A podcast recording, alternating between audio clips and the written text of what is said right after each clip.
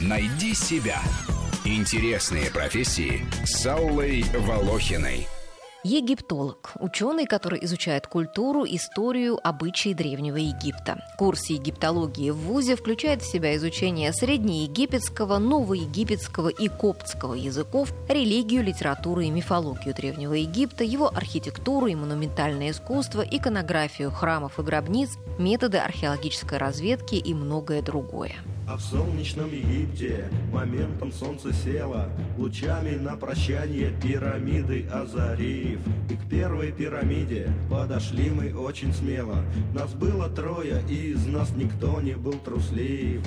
С начала XIX века с египетского похода Наполеона Европу захватила египтомания. Это нашло свое отражение в литературе, архитектуре и декоративно-прикладном искусстве Испании, Италии и Франции. Египетские мотивы легли в основу стиля ампир. Докатилась мода и до столицы Российской империи. В Санкт-Петербурге в начале 19 столетия построили египетский мост, а в Царском селе египетские ворота, расписанные иероглифами. Появились каменные львы и грифоны увлечение Египтом превратилось в настоящую науку. А уж когда открыли гробницу Тутанхамона в 1922 году, тут и подавно всколыхнулся весь мир. Интерес простой публики подогревался рассказами о мести фараонов. Члены экспедиции, которая побывала в пирамиде, названной седьмым чудом света, стали умирать один за другим. Умерли даже те, кто в гробнице не был, а только исследовал результаты работы ученых, вернувшихся оттуда. История, леденящая кровь и щекочущая нервы. Я датировала карту, ей почти три тысячи лет. Взгляните на этот иератический знак. Это Хамунаптра. Не смешите меня. Мы ученые, а не кладоискатели. Хамунаптра — это миф, который арабы рассказывали, чтобы позабавить греческих и римских туристов. Да, я слышала эти глупые сплетни о том, что город защищен проклятием мумии. Но мои исследования привели меня к выводу, что сам город, возможно, существовал.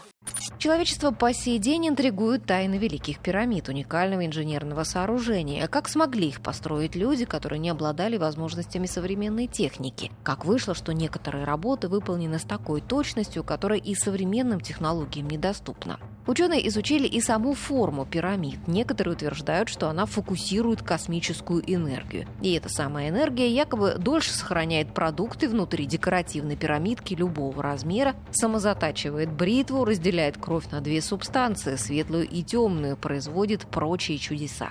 Мимо такой богатой идеи не смогли пройти предприимчивые люди, и в любом ларьке можно сейчас купить маленькую пирамидку с советом поставить ее под кровать и оздоравливаться дешево и сердито. Это статуя Анубиса. Его ноги глубоко врыты в землю.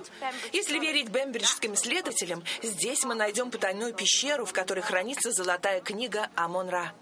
Первая экспедиция российских, а вернее советских ученых побывала в Египте только в 60-х годах прошлого века. Наши исследователи присоединились к международной кампании по спасению памятников Египта и Нубии. А несколько лет назад российские ученые нашли белые стены столицы Древнего Египта, города Мемфиса. Город, которому более пяти тысяч лет, обнаружен в 20 километрах от современного Каира.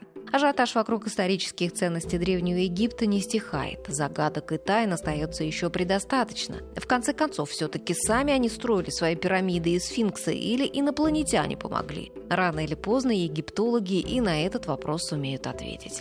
Рубрика об интересных профессиях выходит в эфир по будням, а большую программу «Найди себя» слушайте по воскресеньям в 12 часов. «Найди себя» – интересные профессии с Аллой Волохиной.